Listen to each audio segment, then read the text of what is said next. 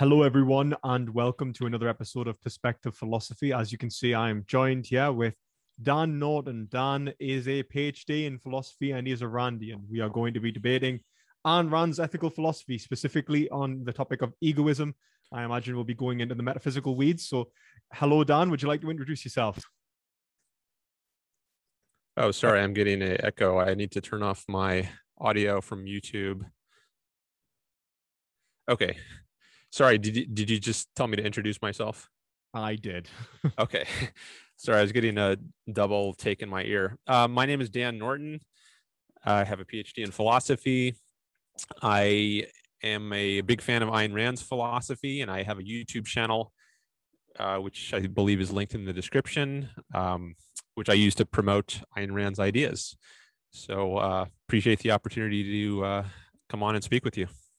Yeah, no problem. I mean, uh, before this, I was actually saying that your, your uh, my experience with Rand is surface level. I would say, like I've read The Virtue of Selfishness. I've uh, engaged with Atlas Shrugged a bit, but I wouldn't say that I'm a Randian by any means, or or or even an expert in Rand. So, would you like to explain to the audience the a, a nice overview of Ayn Rand's uh, ethical philosophy or ethical political philosophy? Okay, sure. So, in a nutshell, she has a philosophy of reason, egoism, and capitalism. But I can expand on any part of that. So, you asked about the ethical and political aspects. So, ethically, she's in favor of egoism, but not a sort of brute Nietzschean sacrifice other people to yourself sort of egoism. That's the sort of egoism which many people think of when the when they hear the word egoism but she believes that someone should pursue his own interest but not by sacrificing others to himself. So one should respect the rights of other individuals. Other individuals also should be egoists. Everyone should be trying to pursue their own happiness but in a in a way that's harmonious with other people's pursuit of happiness. And a, a way to pursue your own happiness and increase your chances of achieving it is to respect other people's rights. If I'm a jerk to other people, if I'm rude, if I rape, rob, and murder others, you know, I'm going to be at war with other people. And that's going to uh, make my life worse than if I try to exist in a rights respecting sort of way, in a benevolent sort of way, in harmony with other people. So that's a little on her her ethical views. Politically, she favors capitalism, laissez-faire capitalism. So the state should be restricted to to protecting people from physical force. Uh, so if someone you know steals your money, uh, goes around robbing, raping, murdering, all those things are outlawed under our system. But what the government does is it steps in, stops those people, but it doesn't uh, rob one person and give his money to another. So as long as you're not initiating force against other people, uh, you should be left free. And then you can, all, all individual interactions should be voluntary instead of coercive. And that's, so that's essentially uh, her view of uh, political uh, relations. And I can talk a lot more about that, but I'll just stop there for now. Yeah, yeah, that was a nice overview. Um, yeah, so I guess I'll just from that, let's just jump straight into it. I guess the questions that I have in relation to this philosophy is one, like where do we derive um, our own moral good from? Like, how do we understand ourselves and what is good for us? Um, and then two, it would be I, I know that she denounces what she calls moral cannibalism, where people do backbite and try to um, use each other as uh, essentially as a way to achieve their own ends or their own perceived ends, why would that necessarily be wrong? And what is wrong about it from a Randian position? About using others to achieve your own ends? Mm-hmm.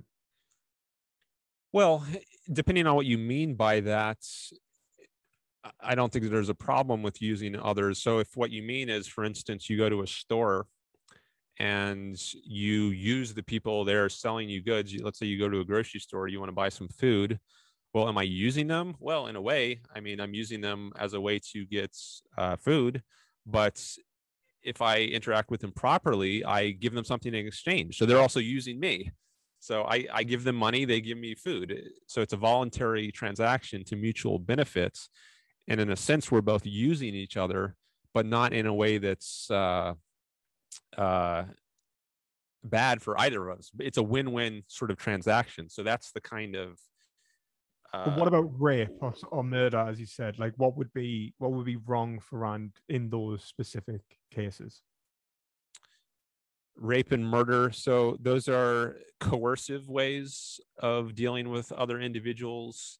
You're you're doing something against their consents, and that's not a a way of interrelating with others that's conducive to your to your own well-being long range. So she doesn't believe in a brute sort of animalistic moment to moment momentary sort of existence. She thinks it's best for your own happiness and well-being to consider the long run consequences of your actions. And if you go around raping and murdering people, you're putting yourself at war with others. And that's going, that's not good for your long run happiness and well being. That likely, you know, if I go around murdering, someone's going to want to stop me, put an end to it, maybe throw me in jail, maybe execute me, give me the death penalty. And that's certainly not good for my well being um, if if I'm a rapist, um, oh, it's, it's you know, who's going to want to be my my uh, girlfriend if she knows she I'm gonna I'm gonna rape people. So go ahead. I was going to say, so it's is it purely for like sort of um, self-interested motives in the first? So you you wouldn't do it because ultimately some other other conclusion which is worse for you will occur, like some sort of consequence will occur for you. Is that the main thrust of the argument?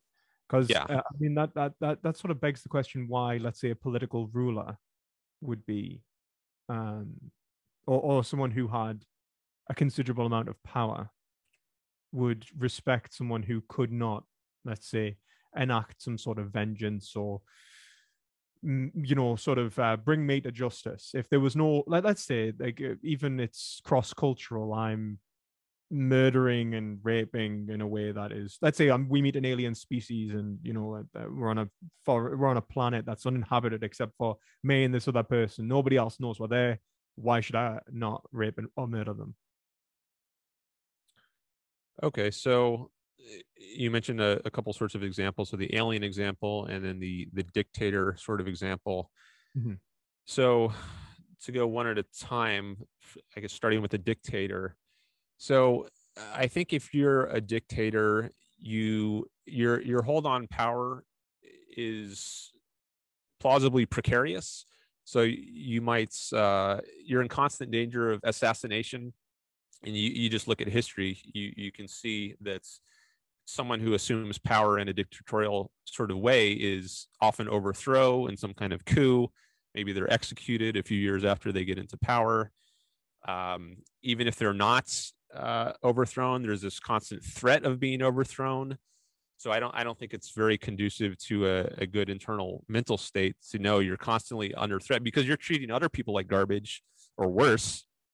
Uh, they have an incentive to to stop that and to attack you to somehow put an end to it. And then as, aside from whether you're um, uh, caught, I think you just it's plausible that someone will feel rotten about himself. I don't think you can respect yourself if you treat others as as garbage. Why would um, you say that? Is there a, is there a reason for that? Is like there is a metaphysical reason, or are you just relying upon, let's say, like ordinary what you take to be like ordinary mental states, like something that is, uh, you think just sort of fundamentally human? Just one second before they answer that, I'm getting little notification things that produce a sound every few seconds sometimes. Are you hearing that? No. Okay, good. I'll just try to ignore it on my end, but I'm glad that at least you're not hearing. Okay, so sorry. uh, okay, um, so yeah, so like I'm just wondering, is, is this like some sort of moral sense where, so for example, if someone hasn't got a conscience in relation to what they're doing, let's say they see, like with the alien example, they see the person they're engaging with as subhuman, you know, um, why should they? Or they, let's say that they are um let's say they are there is a racial difference like a special like a like a kind of uh there's a difference in sort of capacities capabilities that are necessarily the case like between humans and animals for example um or between humans and disabled people like as a class like uh, mentally disabled um, let's say that this group of individuals in this society are held in contempt. Uh, they're not held with any sort of um, public uh, adoration or compassion. Um, and people simply um, abuse them for their own amusement. Like like when people used to go and you know see the mad get whipped, you know, they'd go like uh, into asylums and they'd go and whip, like go and watch the mad.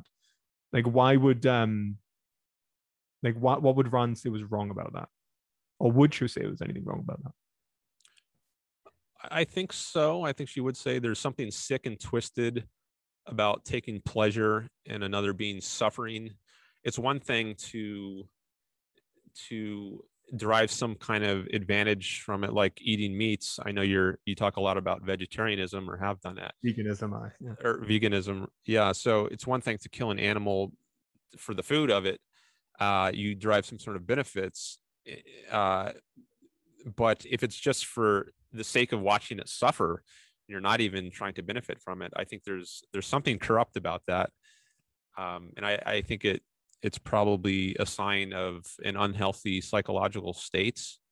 But what's Um, unhealthy about it? Like, because health, it being a standard, like you're gonna have to make an argument that there is that that that there is some sort of either, um, like that, as in like a human psychology is necessarily going to be, uh, in detriment from this sort of, um, dispositional relation to others, or that it is in other way uh, in other way in you know conducive of something which is necessarily detrimental to the individual where like so for example the mental state itself is a form of suffering.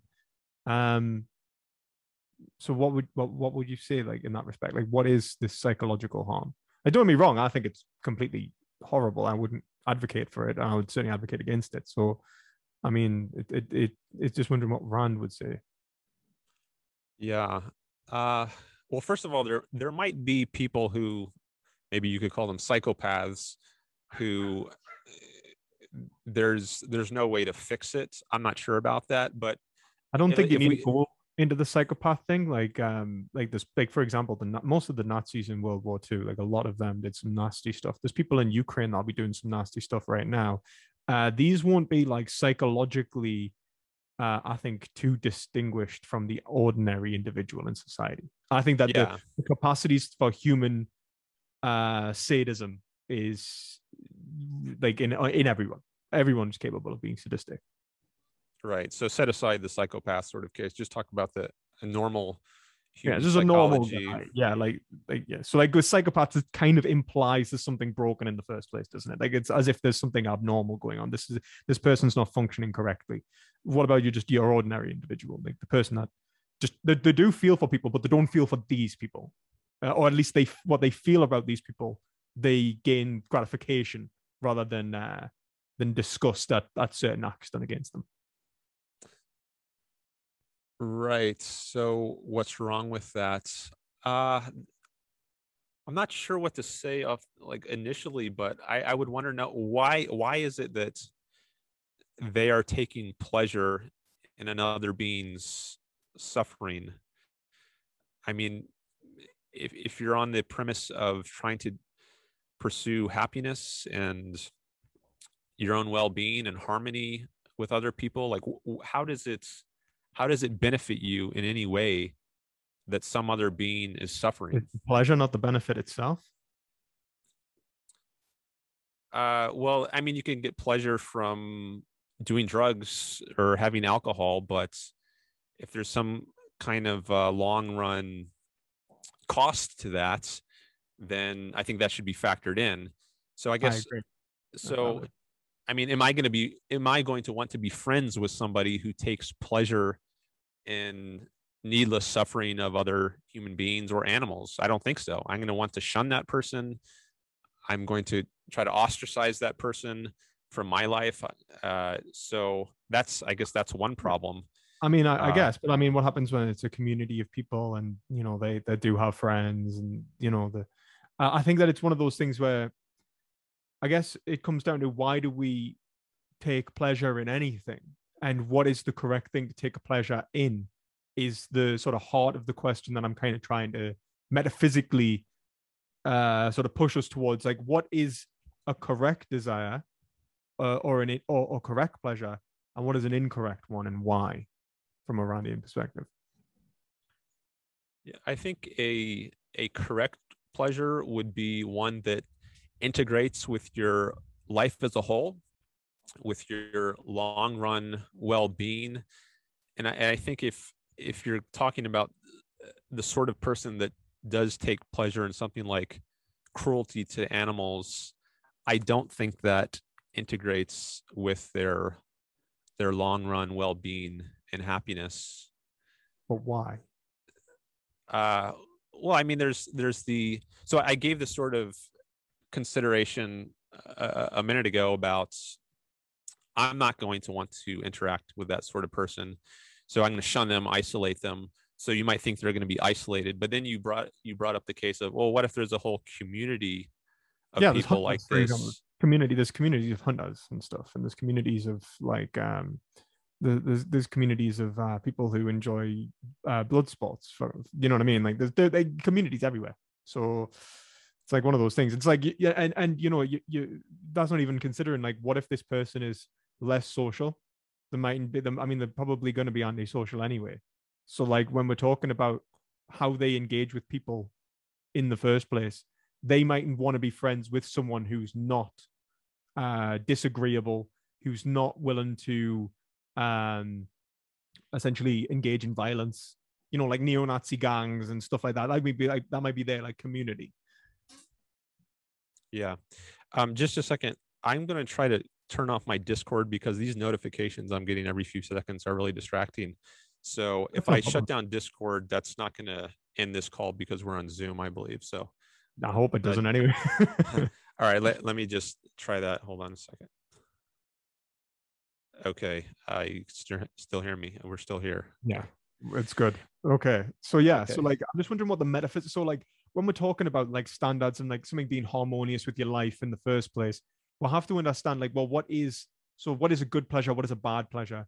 I mean, you could have a harmonious life full of like in in in theory, it could be a, a an internally consistent um life in which an individual takes pleasure from sadistic acts.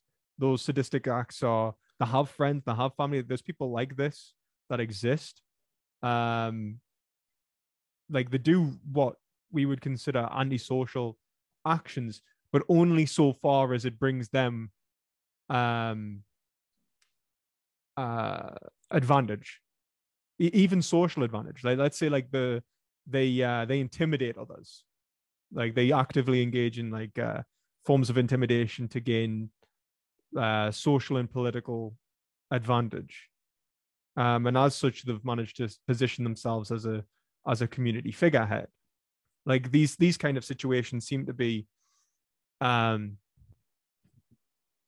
antithetical to the notion that simply being violent is going to lead you to uh, an unhappy life if happiness is just pleasure.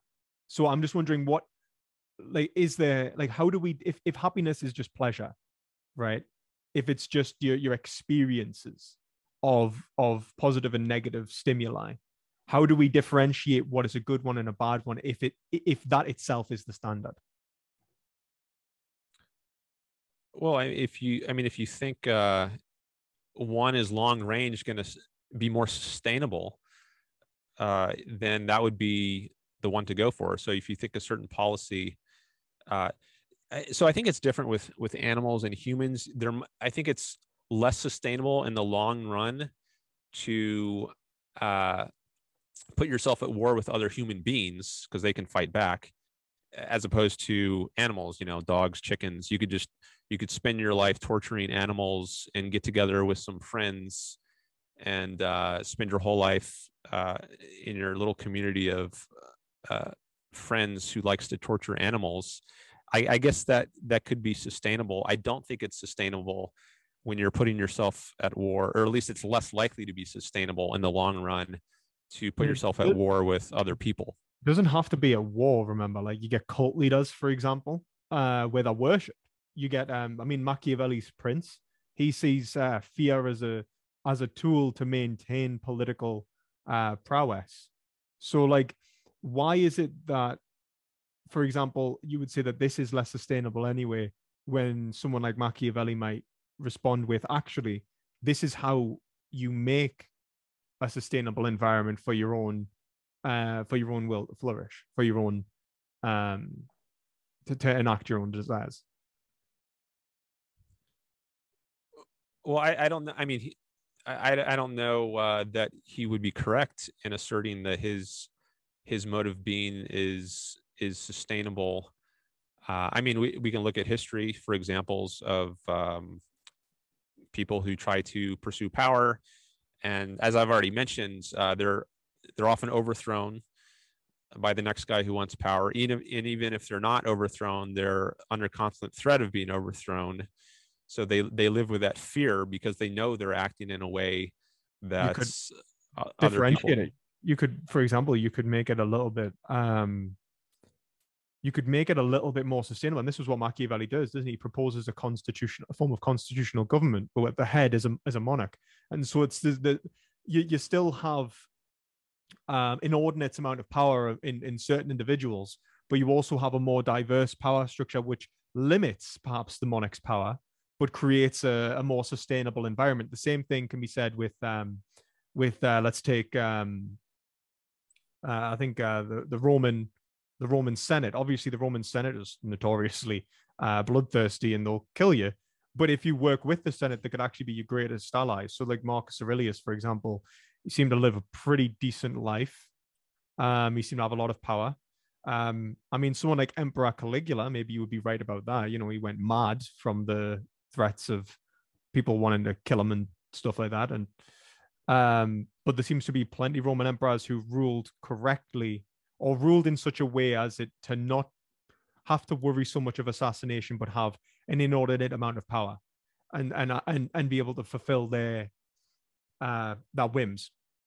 I'm just wondering, and even that doesn't even take into consideration things like secrecy, um, things like um, things like class-based structures you know the, the, the a slave class for example where you have a community a, a conscious community separation where we associate only with a collective with one part of the collective and not the other. So i'm just wondering why like like so for example in nazi germany when like if you're part of a system where people are murdering the mentally disabled let's say you're someone who really enjoys that how is this going to come back on you or like slave owner stuff. Yeah. So you're murdering people who are mentally disabled. I mean, because I think it's wrong necessarily. I think inherently wrong. I think that what you're doing is wrong, and I will argue that from a place of of metaphysics, like um, metaethics. But it, it seems to me that you've got to make the, the the point of going. This will lead you to have a bad life, and I'm trying to posit a scenario in which actually it it it, it it might not actually come back to bite you on the ass. You might get away with your horrific crimes. Like Jimmy Savile, for example, no one came out when he was alive. Right? His his reputation's destroyed, but he's dead. Okay, I, I don't know who that is. I, am not familiar with that. Or a horrible pedophile uh, who was the public figure in the in the United Kingdom. Yeah. Okay, so I'm just putting my myself in this sort of position and you use this this phrase you said how would it come back to bite you? But in my case i don't think it even would have to come back. I mean it's already there from the from the moments i treat someone like that i think i would feel guilty. Well, you would, a, you sound like a a, a well brought up person right? Right? You can't use that as a just like well you can't appeal to your own psychological state like I'm yeah. I, like uh, it like because Rand, it's a fundamental nature, isn't it? Like she appeals to life, um, in the virtue of selfishness. So I'm just wondering, like, what about our vital interests would alienate us from doing violence to one another, or like prevent or or motivate us to not perform violent acts against one another if we take the individual, if we take the self to be purely particularized, which is what I think she does. She takes it to be very individual to the person. The good is to the good of specific members of society and not a collective. Yeah. So I was thinking that maybe if I use myself, I could then sort of unravel what the reasoning is and then extrapolate from that and apply it to other individuals. So I think in my own case, I would feel guilty if I, I treated others in this cruel sort of way. So then one could ask, well, why? Why feel guilty? And then if I can substantiate that with reasons, then perhaps those reasons would apply equally to others. Um, okay, so why feel guilty then? If you think if you think that that guilt is the sort of uh, is a rational position, then you're saying like like if you are rational, you will feel guilty. So that okay, so give us your reasons for why someone should feel guilty. Yeah, so I think that's that's the more challenging part. So the, the easy part is to say I would feel guilty. I just projecting how I think I would feel in that scenario. Yeah, I think I would feel very guilty. Maybe maybe to the point where I would want to just turn myself into the police or kill myself if I killed somebody else because otherwise it would just haunt me for the rest of my life. So why would it be so troubling to me? Give credit to your to your parents who seem to have raised you well, at least. or, or, or maybe, maybe partly to to that, maybe partly to myself for yeah. the thinking that I've I've chosen to do about these sorts of issues, which no one forced me to do. You know, um, just because you're raised by certain parents doesn't mean you're going to de- be determined to have certain ideas. You could have conflicting ideas. They could raise you religiously and apparently Ted Bundy's parents were actually fairly decent. So, hmm. you know, you've you've raised you you you come through your parents. I think was the best way I had, I had described. You, you they don't they don't make you. Children move through you, uh, and I think like uh, it's an environmental. It's like they, they yeah. I think that you're right there.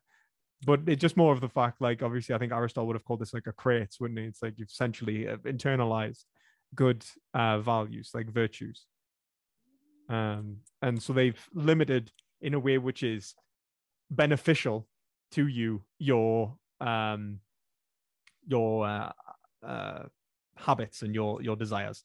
And i think that's the kind of argument you're trying to make. I guess the issue is is like obviously aristotle appeals to an essential nature where he says like look this is why humans should behave like this. Whereas i don't think rand does that. She appeals to the ego and the ego itself it has an essential nature. It's like there is a life here, but she doesn't really, uh, from what I'm aware, she doesn't expand upon what our nature is and why we should care about others, other than simply caring about our own satisfaction and our own pleasure over time, even.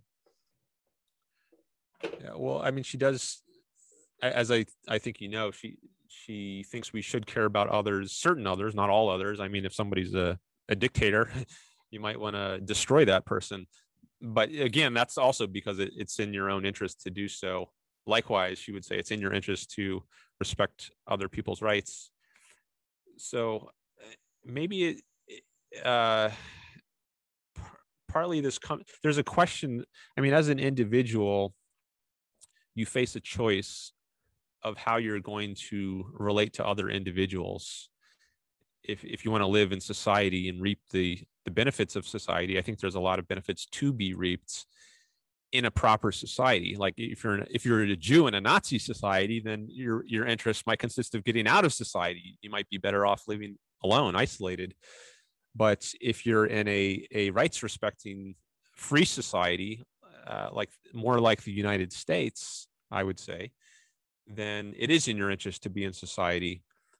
Um, so I, I think as an individual, you face the question of how should I relate to other individuals? Should I relate to them as a trader, trading value for value? Like the grocery store example I gave before, you you give them money, they give you food. It's a win-win sort of relation.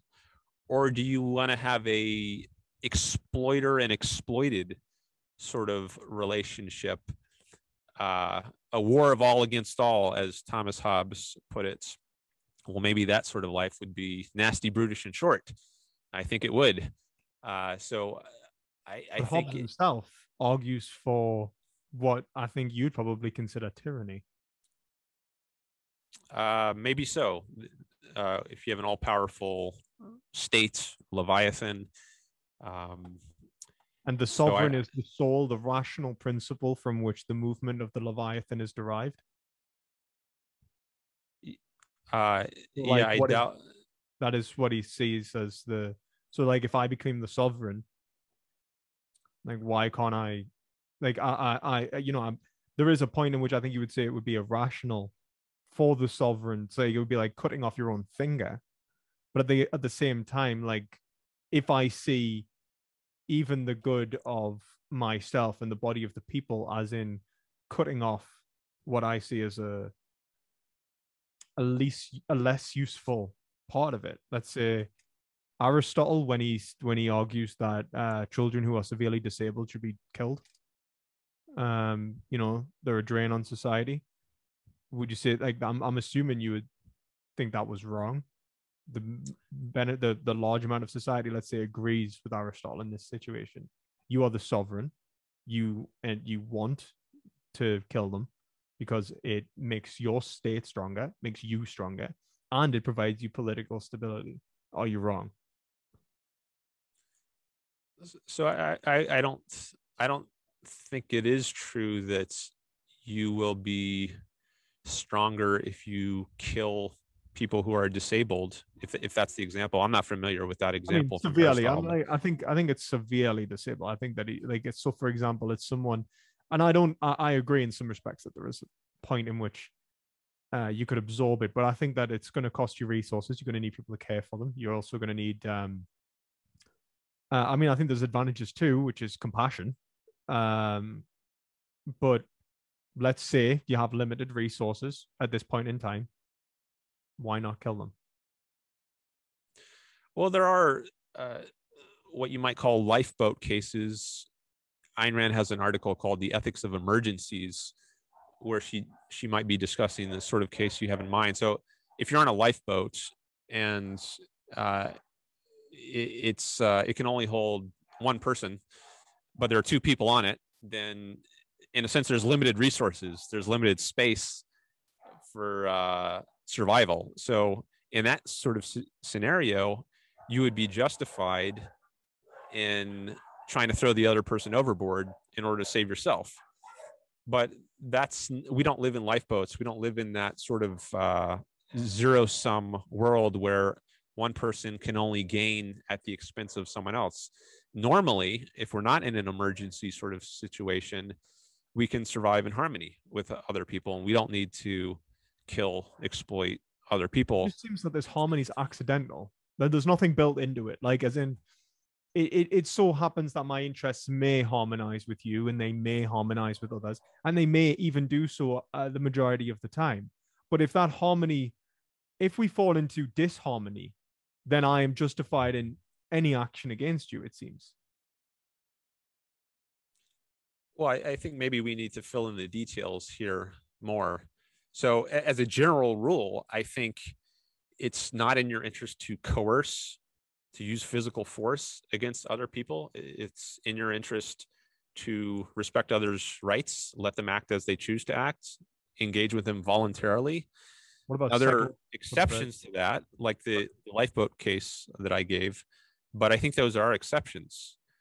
So I just think in general, we should respect others' rights. That's the most harmonious way to interact with other human beings. But what do you even mean by rights as well? So this is like I, am going to start trying to push back on your metaphysics. So, uh, what do you even mean by rights? Well, okay. What is right? So, so, in Rand's view, uh, the rights are uh, it's our rights to be free from physical force. So, maybe the, the more fundamental concept here is force or coercion, which so the initiation of force is another phrase that she sometimes uses. That's what she's against. Starting the use of force. You can. It's okay to use force in self-defense. That would be a retaliatory, retaliatory use of force. But starting the use of force against other people is what. Uh, oh, sorry. I just uh, changed my. Um, can you still hear me? I can hear you. Yeah. Okay. Sorry, I got a message saying my headphone had changed so she, what she opposes is initiating force. She's not against using force in retaliation or self-defense. And if you do initiate force, that's when she thinks you're violating someone's rights. So if I try to rob you, take your stuff without your consent, yeah, that's tautological. It seems like you have a right to not be coerced and that you are being coerced, that being co- being coerced breaches your rights do you know what i mean like why? Why is this a right? Why sh- what what fundamentally makes this a right? And what's different like for example if i have a desire not to be right? We haven't even got to the point of the people that do desire to be physically coerced. I mean like that's not even well if if they desire then are they really being coerced? Is it if this is what they want uh no they could be wrong really about what they want. so they believe they could believe that they are right that, that they understand themselves correctly when they misunderstand themselves. And they, they hurt me uh but then as masochistically as they think is good for them but they might actually be wrong about that. So like you know they might be wrong against their own desires even their own preferences. Uh, and and then also i'm really what i'm really considering is just what makes this a right and not just a desire. Anyway yeah. what is what is fundamental about this that just makes it like a like we would go so far as to say this is the rights of all citizens this is universal as well this is in every single individual yeah so she she bases her view of rights on the nature of man so, in her view, the nature of human beings is such that they survive by reason. Reason is the basic means of survival. So, by thinking, we're able to produce all the amazing technology that we mm-hmm. have today. And but reason cannot function under force. So, a gun is not an argument. Oh, Galileo I mean, going before the Catholic Church is a classic can, example of this. You know, they they still can because like you could. It depends on. Sorry, interrupt, but it depends on whether you're the one holding the gun, right? Like, so if if you got a gun to someone else, your reasoning might be working fine, their reasoning might not. Um, so like, like the the point, I guess, of what I'm trying to aim at when you say nature, the, the nature of man is that nature particular to each and every individual man or is it common and universal, like a species that Aristotle would argue? I guess there's something specifically that is inherent that we share. Do you know what I mean? Or is this individualized? Like, am I just like talking about individual uh, psychologies? Well, I, I think maybe it's both. I mean, everyone in the species, all individuals of the species, man or human being or Homo sapien, has a rational capacity. I mean, there might be very rare exceptions on the margin, psychopaths who can't be rational, but setting that aside, uh, all members of the species human being have a rational capacity, and that capacity cannot function under force. What is, so what is this? What is this nature then? That we that like do I partake in this nature? Is this nature? Do, do I understand what my nature is against myself, or do I understand it against some sort of universal? So, like for example, if I was understanding what was right and wrong, uh, is it right and wrong against like my my personal nature, or is it right and wrong against human nature? Like simplicity. Well, I mean, I think certainly the former, but the former or the latter is exemplified in the former. I mean, you are you are a human. I am a human you know billions of other people are humans and we all have a similar nature we're not identical in every respect but we have we're similar in that we all have a rational capacity and we're also similar in that force negates and paralyzes that rational capacity how so okay so um if I, there's two parts of that and negates and paralyzes Ayn Rand uses that phrase or a very similar phrase. So how does force negate the minds? Well, if if I use my minds to be productive, I I go to work and I I, uh, I am a computer programmer, let's say, and I spend my my days writing code, and then um, I do all this mental work, and I'm able to, in exchange for that, draw a paycheck and so I get my paycheck. Say I get a few thousand dollars every week for doing this, and then uh, you come along, and you just you rob my bank account or you hack my bank account and take all the money that I earned. Well, you've negated my mind in the sense that all that mental work I put in to producing that wealth is now wor- worthless to me. So my mind has become useless to me. And my mind is my my tool of survival. Humans survive by their minds by their reason according to rand. But you make that survival tool impotence. Um, so animals they survive by brute force as opposed to their rational capacities. But humans whose means of survival is their their rational minds that That's survival kind of, tool made impotent when but it, you they don't have to be antithetical violate so, you could have someone so someone who comes and clears your bank account they've managed to rational they create quite a complex criminal um like they managed to defraud you in a quite a complex way. Like i couldn't hack someone's bank account for example. Um so like they've clearly used their rational capacities to do that to you um and engaged in let's say brutish violence in some respects. Um so i'm just wondering like if their reason is being uh, if their reason is being is working functionally and correctly uh, but yours is not in this in this situation by that standard uh, why is it wrong so I, I would challenge the idea that their reason is working correctly i mean in a sense you could say they correctly figured out how to hack into my bank account mm-hmm. but if are they correctly considering what's in their own long-term rational self-interest? I Possibly. don't think they're they're correct about that. Why? Um well they they're for it goes back to this question of how do you relate to other people? Is it in your interest to relate to other people as traders trading value for value or is it in in your interest to relate to other people as a parasite on a host. If you try, as this uh, hacker does, to uh, relate to others as a parasite, where you're just you know sucking sucking the lifeblood out of them without giving them anything in return, well, they have an incentive to uh, stop that, to put an end to it, and come attack you, find you out, throw you in jail. So this person is now under threat of all that happening.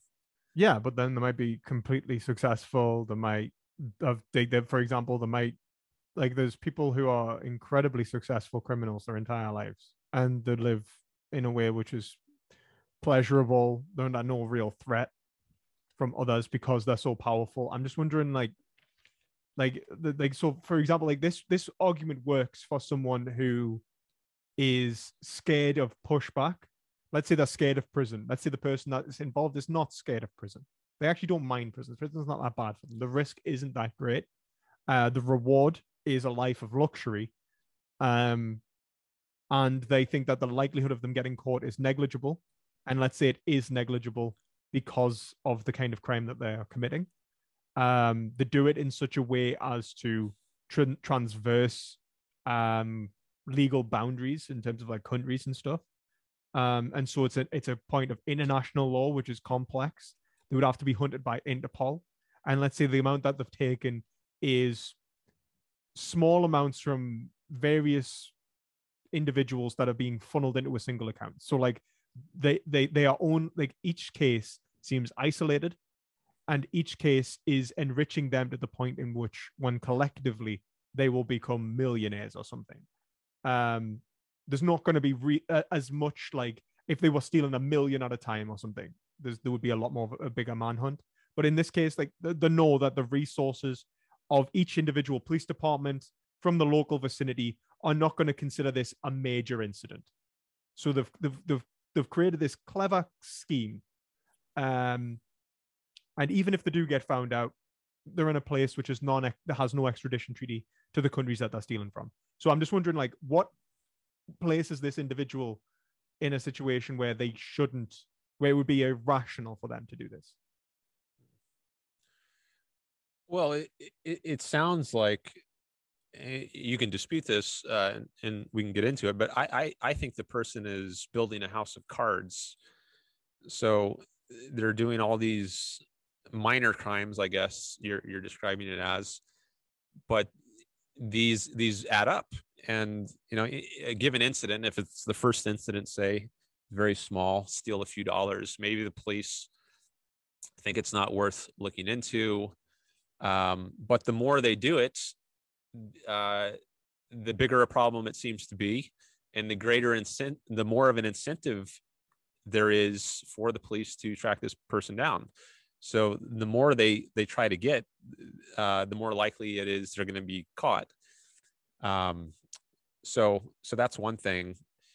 Uh, I feel like this is relying what we are relying upon here is some sort of the the only thing stopping the criminal is the fear of punishment.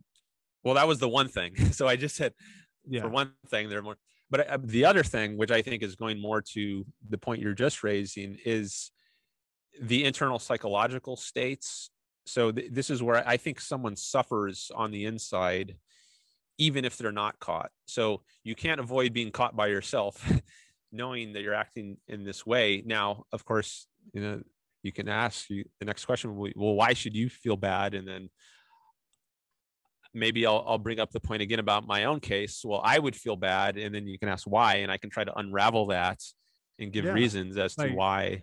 Do you think that it, an bad. individual will be irrational for not feeling guilt and remorse? Uh, uh, well, I think it. I don't know if a, someone c- can be rat. Maybe if they're like a psychopath, they could do this without feeling guilt. But I think if they are have a normal psychology, and uh, I, I think a rational person would feel guilt. So so why? Yeah. I guess that's that's Yeah.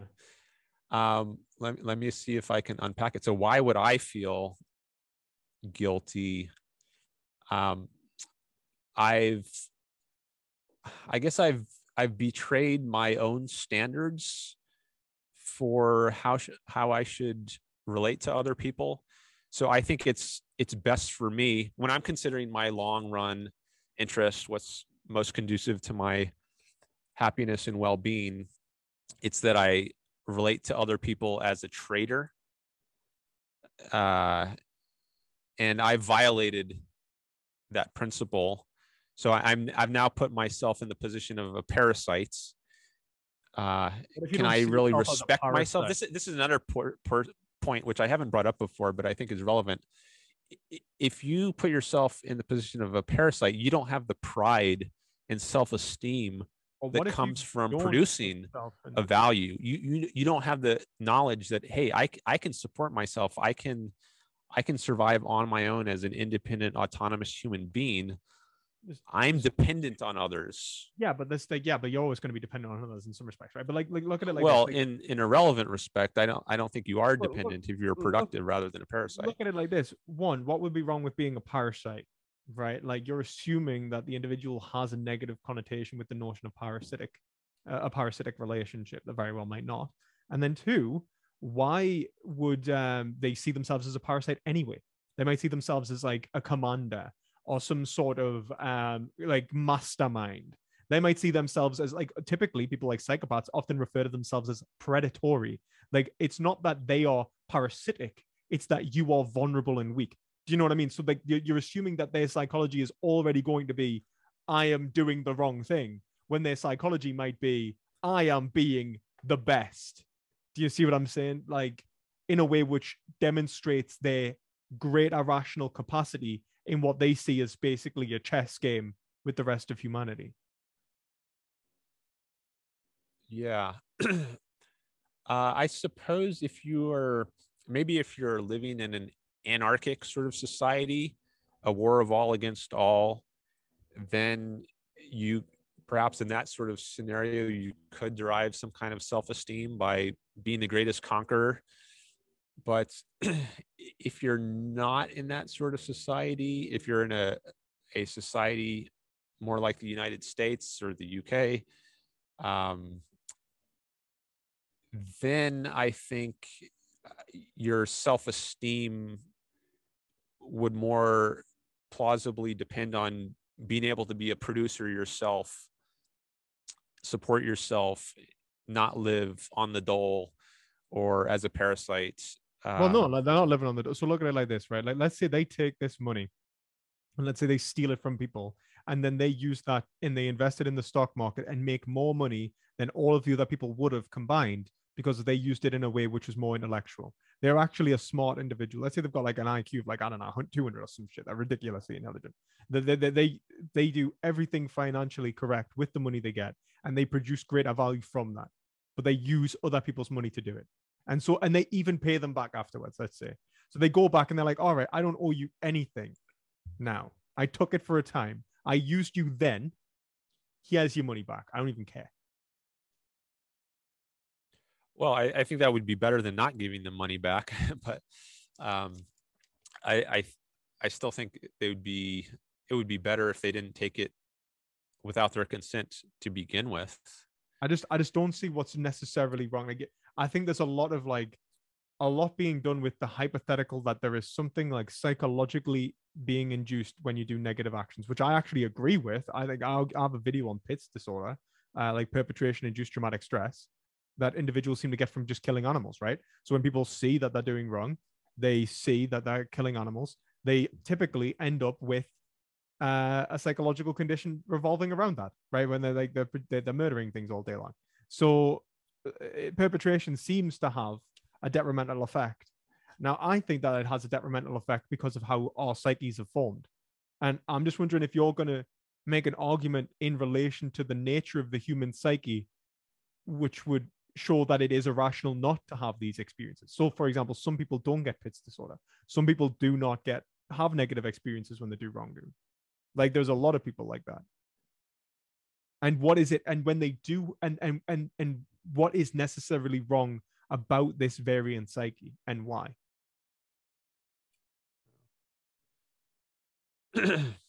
maybe maybe this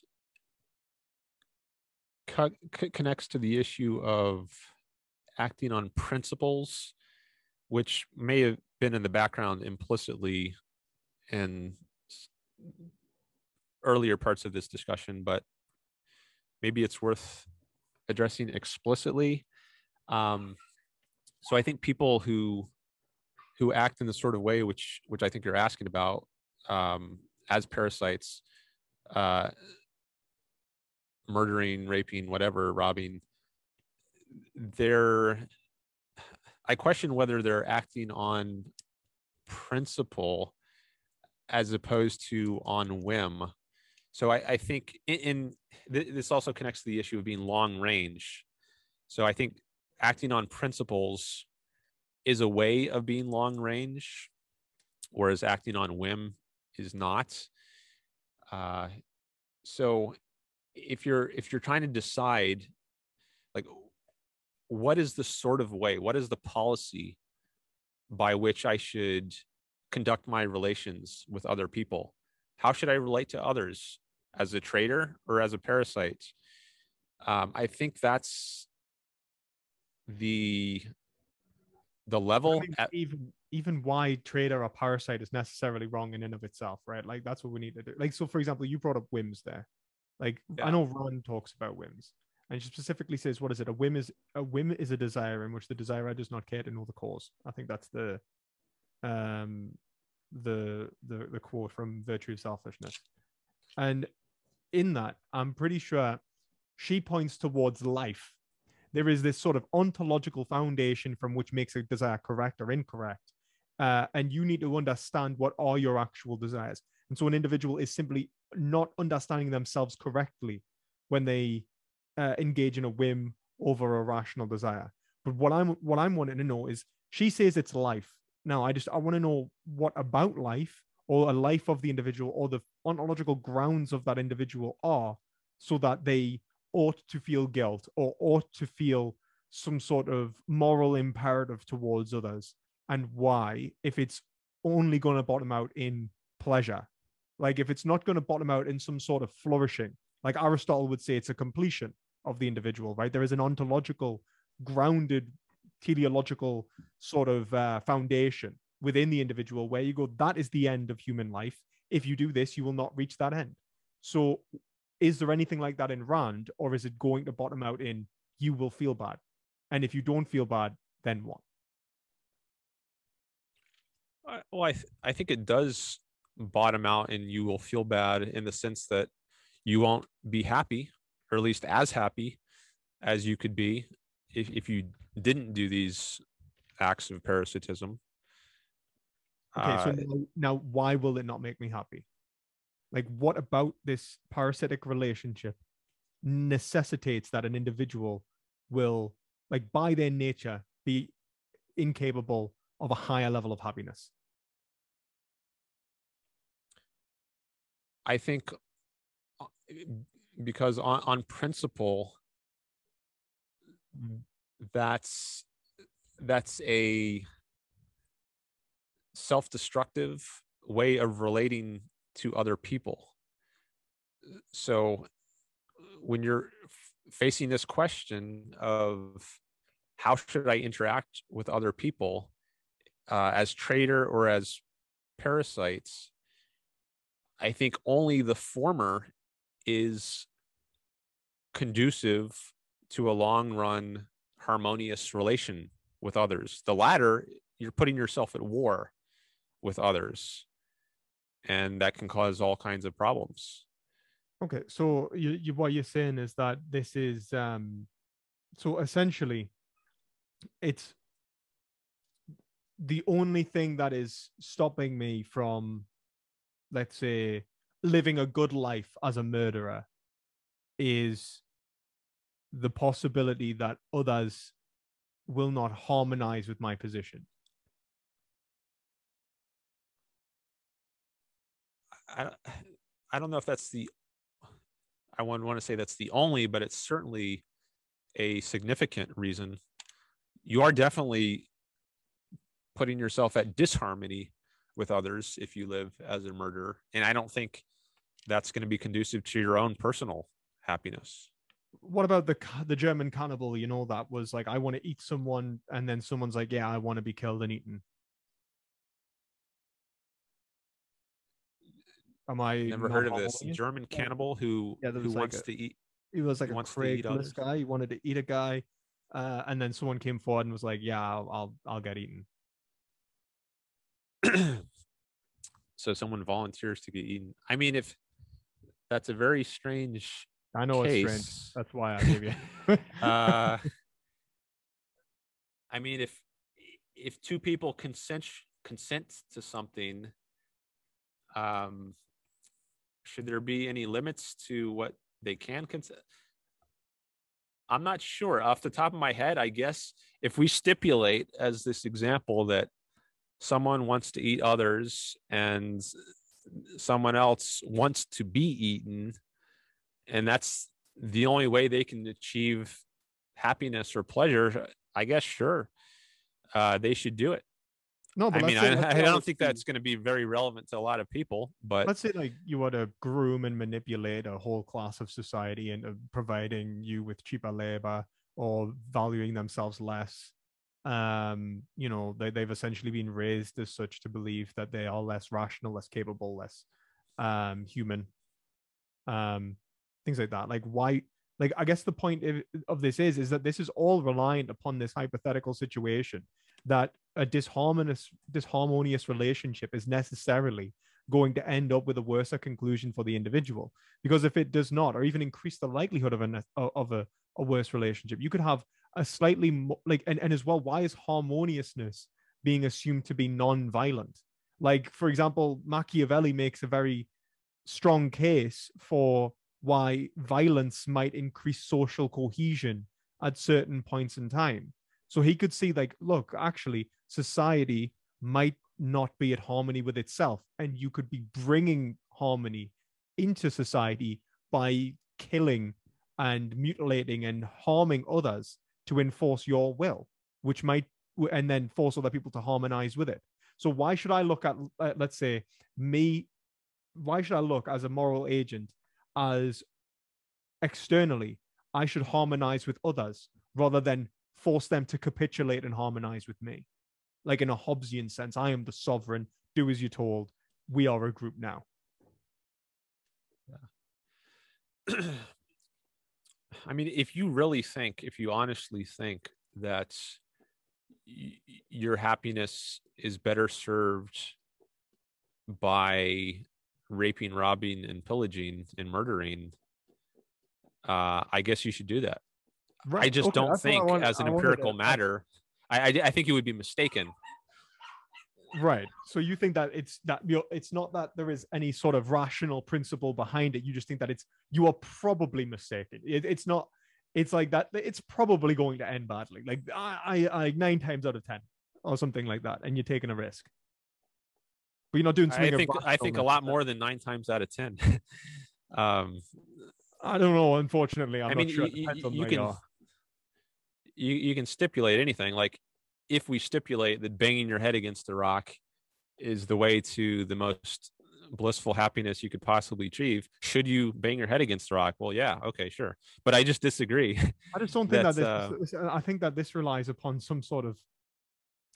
I think there are a lot of horrible people that exist in in the United States, in Great Britain, in Russia, that are of incredibly powerful positions that use and manipulate and harm others all the time.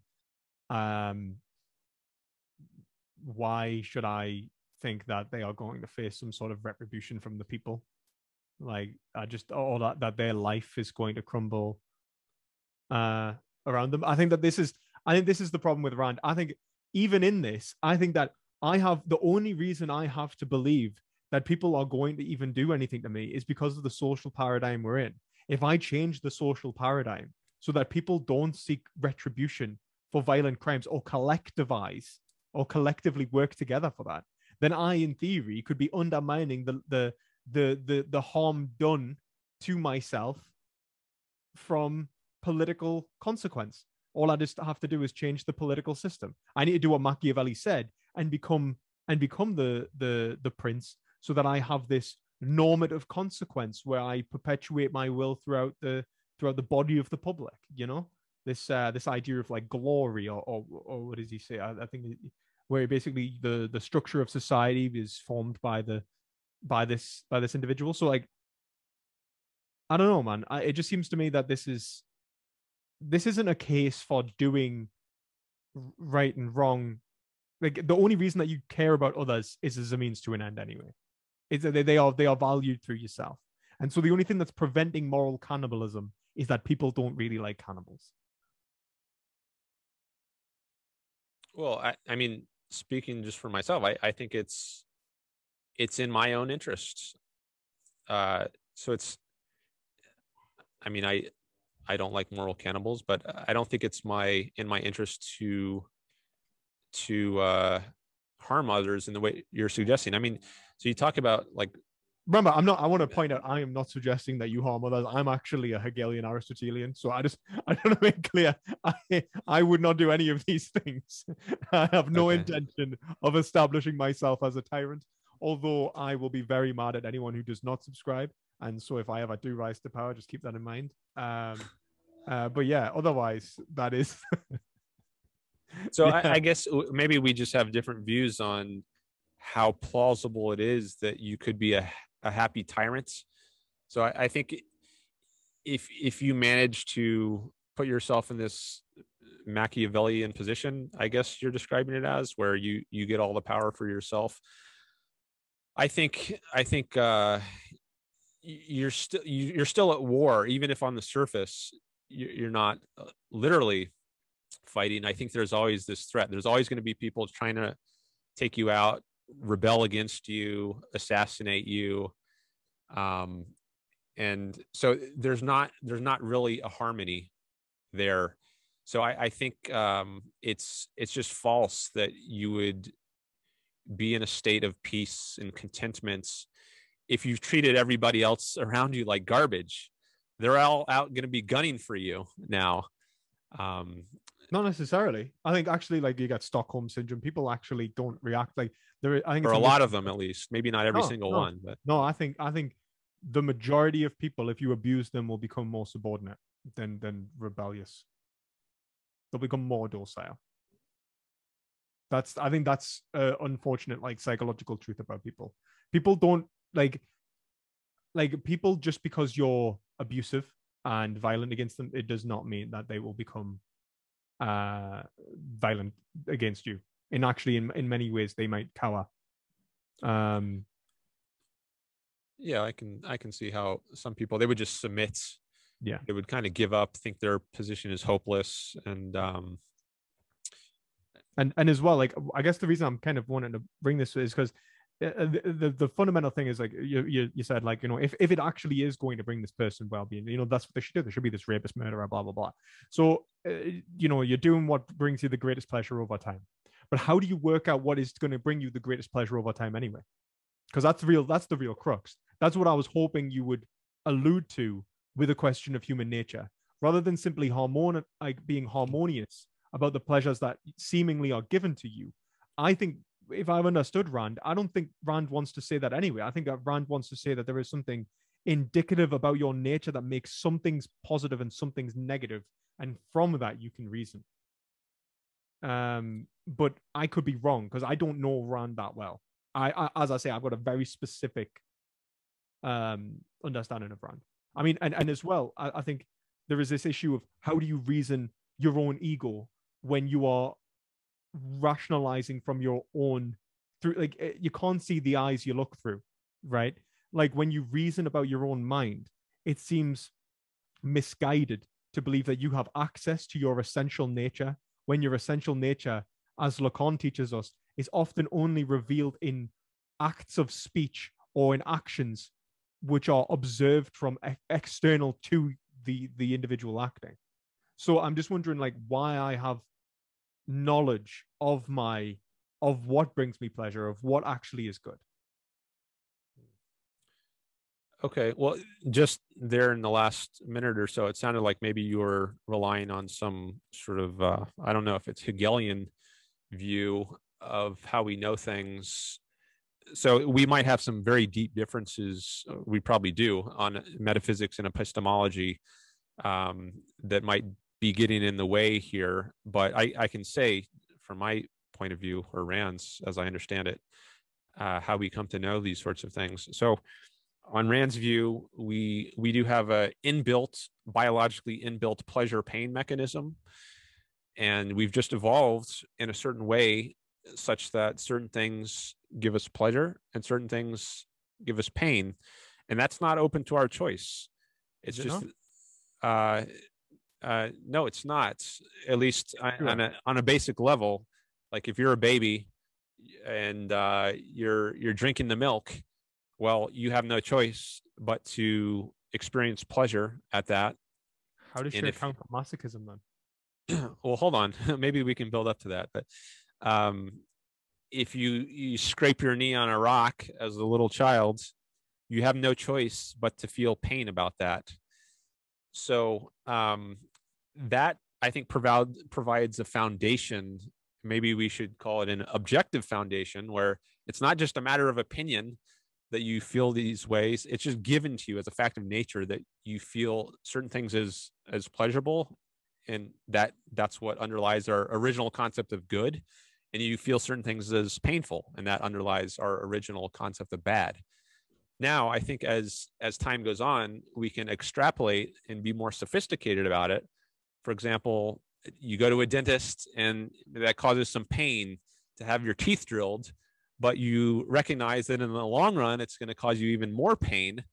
If you don't have this taken care of, maybe it'll cause tooth decay and um, cause all kinds of problems. So you undergo some short term pain in order to get a longer range pleasure or a more uh, fulfilling outcome. So um, you can't just go by the immediate sensation of pleasure and pain and, and have that tell you everything you need to know about what's good and bad to do. But I think it's at least a good place to start. And I think plausibly the only place to start when it comes to getting a concept of good and bad. So now, if I think you take a long range view of your entire life, you'll come to see certain things as overall most pleasurable or most conducive to happiness, and other things as not. And connecting it back up to what we've been talking about in these sorts of dis- discussions i think that if you really think through these sorts of cases that you've been talking about about trying to become a murderer or a dictator over everybody i think if you if you consider all the consequences short short and long run internal psychologically and existentially how you're the consequences of how other people are going to be dealing with you i think you will conclude or at least I conclude that it's not in my best interest. And eh, we we've been struggling. To, I've been struggling, or we we've been trying to um, uh, see eye to eye on that, and I don't think we we have yet, and may, maybe we we won't. But that's at least the argument I would try to make is that in the long run, it's not conducive to your pleasure and happiness um, to act okay. in the sorts of ways which you've been describing. But I mean, like, so for example, like you'd say that there was a, I'm assuming that what you're arguing is that there is a material foundation from which is positive and negative, which is inherent to our experiences in the world. So, like, it simply is that you are a human being who feels pain and pleasure when you are engaged with certain stimuli. Now, I think that that is somewhat correct. I think they are natural categories that exist within uh, our essential nature in the sense like obviously we all have the capacity for sensations uh, from certain sensations. Um, how we experience and value those sensations is psychologically, I would argue, structured and not inherent.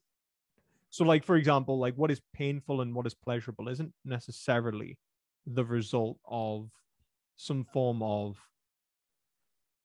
uh, physical a purely physical uh, phenomena. I think it's a psychological phenomena from how, uh, like, or, or, psychologically imbued phenomena.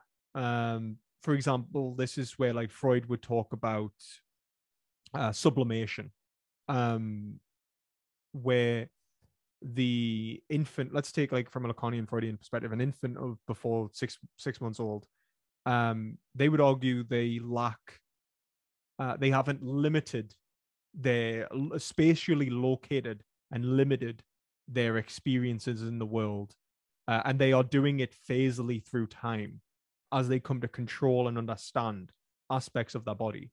So like for example like they'll go through like the oral phase they'll go through like the anal phase the phallic phase and so on uh, in relation to various pains and pleasures. And even then when they engage with these stimulations how they experience those uh, is determined by how they relate to themselves, which is why you get masochism. For example, like the anal stage is heavily associated with masochism, right? Because you can gain pleasure from your own frustration. Um, so, what Freud is presenting is a human psychology in which the positive and negative stimuli themselves don't offer the bedrock of good and bad, but offer the modes of in, or, or offer the the grounding of interpretation of what you will consider good and bad, because you your judgment of good and bad is going to sublimate your desires and give them a form of meaning. Right, it's going to bring that meaning through in which you will experience. Which is why a masochist, even though many of us would be like, "What are you doing? That looks awful," they'll be like, "I'm having a blast." Right? And they will be feeling pleasure. So how would you account for that? Like how would you account for someone who seems to have all of the same physical uh, stimulus, same reactions, yet says I am having a good time rather than a bad time? Yeah, so um I think there are well I just want to make this point. So I think there's there's a the psychological analog to pleasure and pain. So if we call pleasure and pain physical, then in the emotional realm, you might think of joy and suffering as the analogs to pleasure and pain. So when you get a raise at a job, let's say, th- that can be a pleasurable experience, but it's not pleasurable in the way that you know eating ice cream might be. It's not that physical sort of p- pleasure where it's just stimulating the senses, but you have this. It's a more mental kind of pleasure. You get this rush of mental pleasure from uh, the news that you got a raise at the job. So in the in the masochist sort of example, it seems like you're is it not the same? Like, why do you think it's not the same? So what's the difference necessarily? Like, I mean, obviously there is the location of where the pleasure is. Like, you might have the same sort of stimulation, but in uh, uh, you know, in many ways, like you, even in even in neurobiological terms, you release a lot of the same chemicals. Um, so like for example, an individual who you know eats like sugar and stuff might have a dopamine release um, an individual who gets a raise might have a dopamine release. Um, then there's obviously things like oxytocin, serotonin. These can be released through non-physical, like purely mental stimulation, uh, where you know the. So I'm just wondering like why you would even separate them out. Like it, do, they, obviously there is the the cause, this the the, the yeah. cause, but there's the and even the pleasure might be different in kind, but is every pleasure not different in kind? Like is is, is every experience of pleasure not distinct? I I think there might be something in common to uh so when you when you eat ice cream and when you get the news that you you got a raise i think both of those could have an emotional component but i think maybe in the latter case the case of the raise there's it's only the the emotional component. There's not also this other physical component of pleasure there's an addition and emotion now there there might be you know um uh, something going on in the brain is dopamine release in either case. Uh, like you, you might feel emotional pleasure as a result of the physical pleasure of eating the ice cream, but I, I'm doubting those are the same kinds of pleasure. I think you could seems, distinguish. Even if you were to distinguish them, it seems that they seem to be incredibly related anyway. So, for example, like the whole point of like lib, like the libido, I think that like Freud and Lacan are putting forward, like the individual can have um, a libidinal response or not have a libidinal response, which will dictate how they are going to experience any physical f- stimulation anyway. Like, for example, if I was to um, uh, be raped uh, versus have loving consensual sex, I'm going to have a vastly different experience based purely of psychological phenomena. Even if every single physical act was the same, my physical arousal, my ability to enjoy that physical sensation has been taken from me. Do you, do you see what I mean? So I think that the, the connection between an individual psyche, like the structure of an individual psyche, and even the physical stimulus, like how do we how do we tear these apart? Do you know what I mean? Where you go, oh no, no, you should be feeling, uh, you know, like it's not like I know you are being raped, but in reality, like you know, you should have felt arousal. Like that would be ridiculous, right?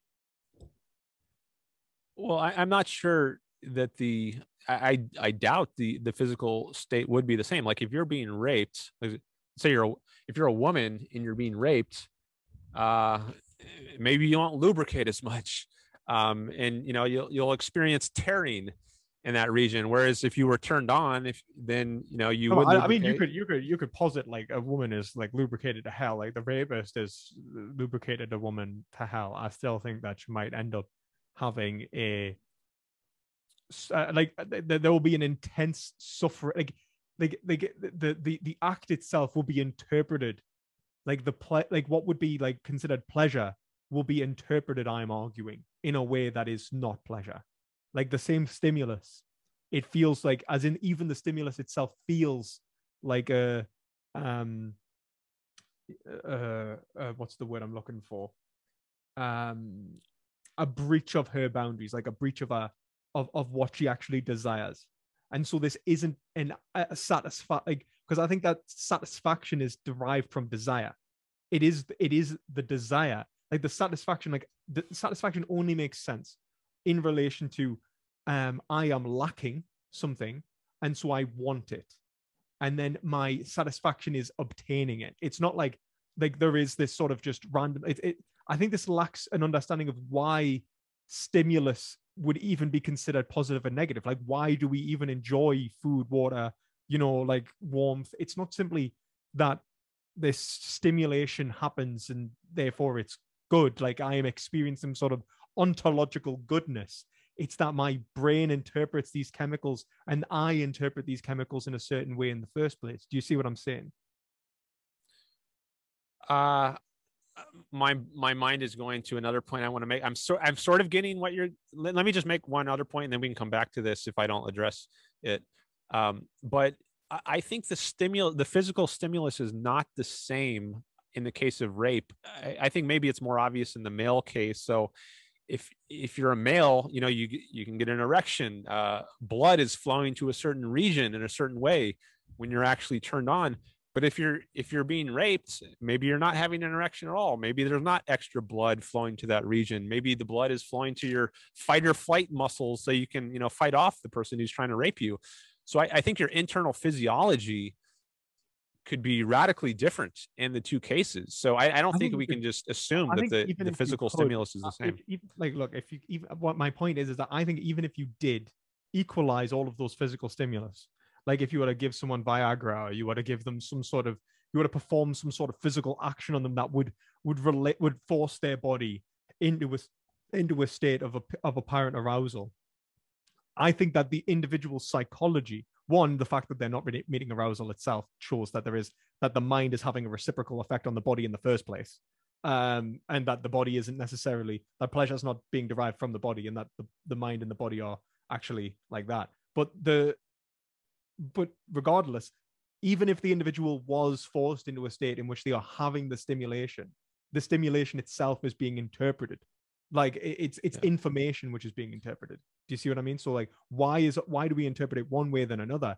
I think that's uh, that, that's explained through psychology not necessarily an evolutionary approach or at least purely evolutionary approach. You could say obviously the capacity and the, the the, the organs and stuff fair enough yeah evolutionary.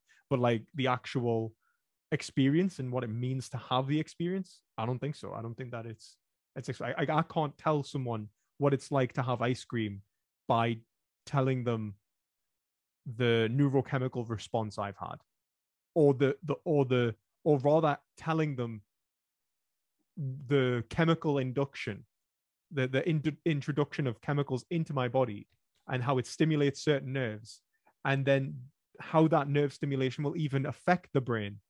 I think is going to be based off things like anticipation, um, of uh, of more than what what's just available in the physical stimulus stimulus do you, do you know what i'm saying I, I, I certainly do think I think we agree that there are two levels here. So there's there's the purely physical level, and um, there's also a psychological or emotional kind of level we might call it. I don't think that's. I, I think that's the disagreement. Actually, I think you want to say there's two levels. I think there's one level, and I think they're the same in the sense. Like well, I, I think, think they have an influence on each other, but I don't think they're the same. Well, I mean, it depends on what. Like I think that what we are experienced, like it's at the point of experience in which they are synthesized, right? Like that is the synthesis, the experience of the individual. But the the the stimulus themselves or an individual psychology without the stimulus seems to be one-sided, right? Like if I had no pain and pleasure receptors, of course, like it's I, I'm I'm I, I am I mightn't have any positive or negative stimuli, right? But like I might have sensitivities, but just because I have sensitivities, it doesn't mean I can derive what is pleasurable and painful. And so that it, it it causes me to to to posit the question really to the to, to you as a Randian, like why am like what why should I how do I understand what is good and bad for me? Do you see what I mean? if I can't just get it from a, a biological account?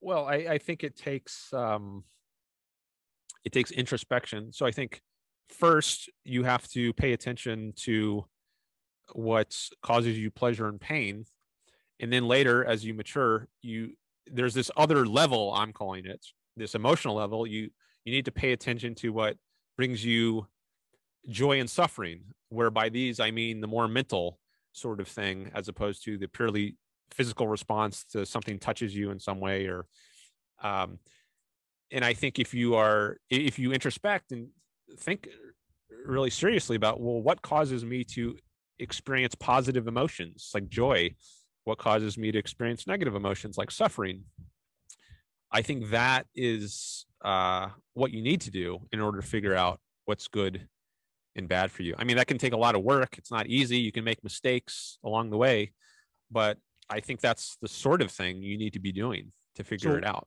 So, what would be the kind of mistakes that you can make? So, you can obviously make the mistake of um delayed gratification versus immediate gratification. I think that's the most obvious, where it's like, okay, like this isn't indicative of pleasure over time.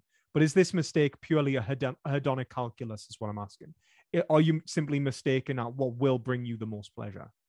Is that fundamentally it? Uh, is that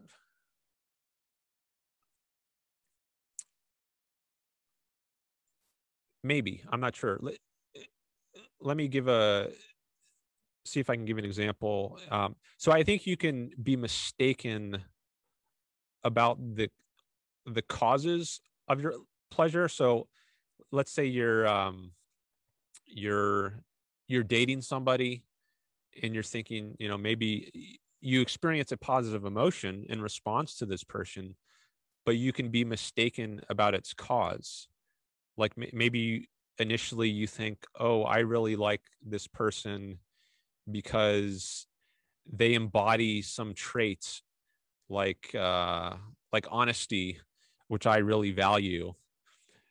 Um but maybe maybe that's that's a snap judgment. Maybe the real reason you like them is uh i don't know they they're from your hometown or something and you have some kind of partiality towards people who are from a similar. I don't know if that's a very good example, but but the point is just I think you can be mistaken in identifying what reasons cause your emotions and th- that's a way you could go wrong or be mistaken how would you respond to the experience machine then let's say you could get yourself let's say you had enough money to get yourself like locked up in an experience machine and just fed dopamine for the rest of your life until you die you're in a state of bliss like is that good or bad yeah. So, so uh, for anyone who doesn't know this is robert nozick's thought experiment. Yeah, and he thinks his his response is specifically to say that he thinks people value being in reality. Now i think that what you're saying is people value pleasure and it's nothing to do with anything but that and that reality is a means to an end in some respects of obtaining the pleasure. So i'm just wondering how you would kind of yeah. So I, i've i've actually debated this with some other people who are objectivists and actually um, we've disagreed about this and i think some some of the people i've discussed with have thought i'm not an objectivist maybe because of or at least not in, in respect to this sort of issue.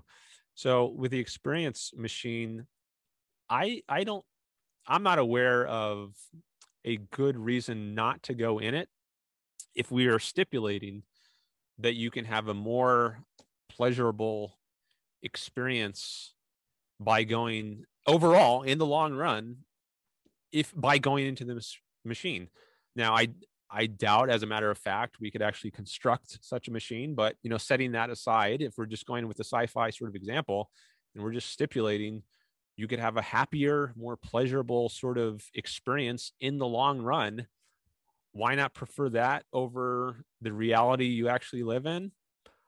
It's not clear to me that you shouldn't go in the experience machine. So uh, I, it's we just bite the bullet on that. Yeah, get in the machine. Yeah. Okay, yeah. fair enough. That's fair enough. I guess. I guess like. I guess in terms of this, I, I guess my main concern is metaphysical. I think that I don't trust simply introspection.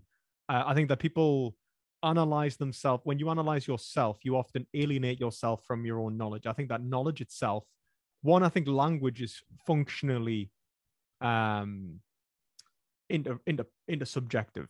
Um it, it, the way that it so the way that it functions is necessarily to rely upon individuals recognizing certain uh, significations to uh, an, a common domain right? And that certain um, concepts or specific mental abilities um, are being used correctly or incorrectly in relation to a shared goal, right? That's what I would say.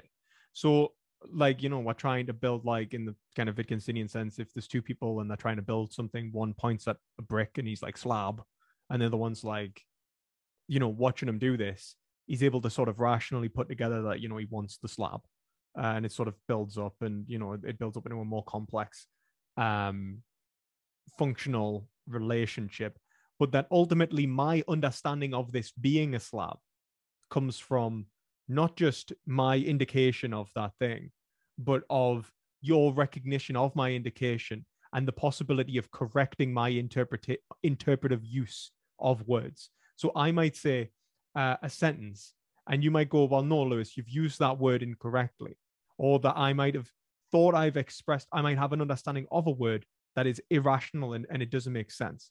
And uh, that this is why he says like it's like the beetle on the box sort of thing. The there is a or rather his argument against private languages specifically that there is a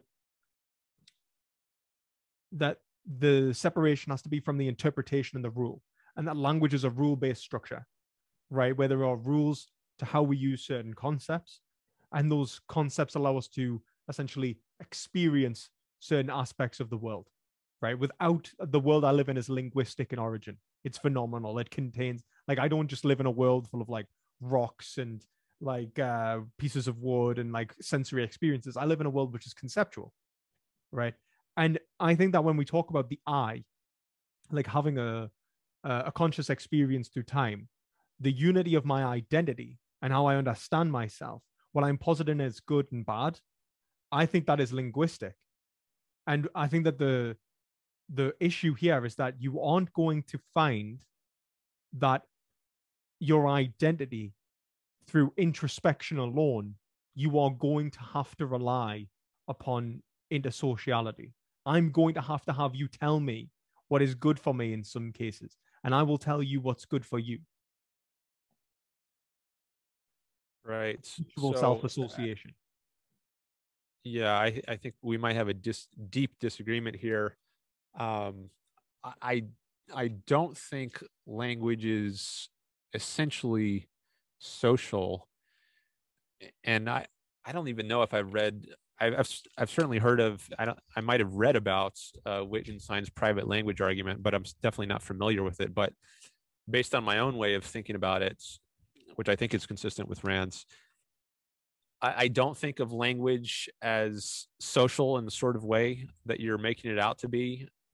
I, I think uh, we certainly learn words from other people, but I don't think in principle there's there's a reason why one couldn't have a private language. And I think something like pleasure and pain is experienced as good and bad independently of what others say about it or what others how others label it i think that's just given as a fact of respond our to nature. variant psychological states? Like even like what you take to be our nature seems to be from what psychology has taught us seems to be socio-politically constructed. Like as in my ability to experience positive and negative like even the differences in let's say taste like palates. It's not that japanese people have different tongues right? It's that they've been raised in an environment which has a different menu right like it it, it, it it's the it, it seems to sort of discount the individual's participation in what is and is not pleasurable. And it even seems to discount of what pleasure is metaphysically. Like how do i describe what pleasure is without uh, satisfaction without the achievement of some sort of act of willing of desire? It's like pleasure's not like uh, i think this this turns pleasure into a into it, it divorces it from a telos and that's what's concerning. And i think that a telos can be natural. You could have a natural one. You could say all right well no your body desires these chemicals. Yeah to some degree. But then there is also a a, a mental component to how these are interpreted. Like do i interpret let's say like someone might take a drug and feel anxious uh, and another excited simply because of the how they interpret the heart rate. Um, so I think that the, the in terms of self of in terms of introspection, I guess the, the the the main problems are for me is one, this seems to totally discount how people actually experience uh, in the first place, and it seems to remove um sort of essential components. I would say like uh, as in like essence from the scenario where language is actually being used to posit an object's uh, an object as a thing to consciousness. Uh, and instead it's you're relying upon consciousness sort of presenting itself perfectly to itself right? As if i'm getting some sort of un- infallible like infallible knowledge through introspection. Um and then two it, it seems to uh rely upon a method from which i am incapable of validating or falsifying my own introspective methods. Like, how do I know whether I've analyzed myself correctly or incorrectly? Do you know what I mean? Like, where's the standard from which I can judge my introspection against? Like, am I thinking about myself right? Yeah. Uh, maybe maybe uh, something like Mill's methods would be a tool one could use to to figure out if you're if you're reaching the correct conclusion like to go back to the example of why you like this person you you feel something positive when you're around this person but you're not sure exactly why. So maybe at first your thought is oh i, I like the person because uh, she embodies the trait of honesty. But then you you encounter this other person and you you have some evidence that they're honest too but you don't have the same kind of positive response to them let's say. And now using milton's method of of difference maybe it is. You say okay well maybe it isn't really honesty um, since that same trait is in this other person yet i have a different response. Maybe it's something else. Okay let me let me think about that some more. That's still not going to overcome the issue of interpretation right? Because the interpretation is still going to be like it's it's your understanding of the difference. It's your understanding of the similarity. It's your judgment that is being individuated and and essentially being uncorroborated. Like what judges the judgment? Like what standardizes your judgment? How do we know whether you're judging correctly or incorrectly? Do you see what i mean? Uh i, I don't really see the problem. I mean if, if you see the sorts of if you observe the sorts of inconsistency which i just noted like you you feel one way towards this honest person and another a different way towards another honest person. So is that not sufficient to at least give you some evidence that maybe it's something other than honesty that i'm responding positively toward? It's whether like so for example your interpretation could be that in both cases that you are responding identically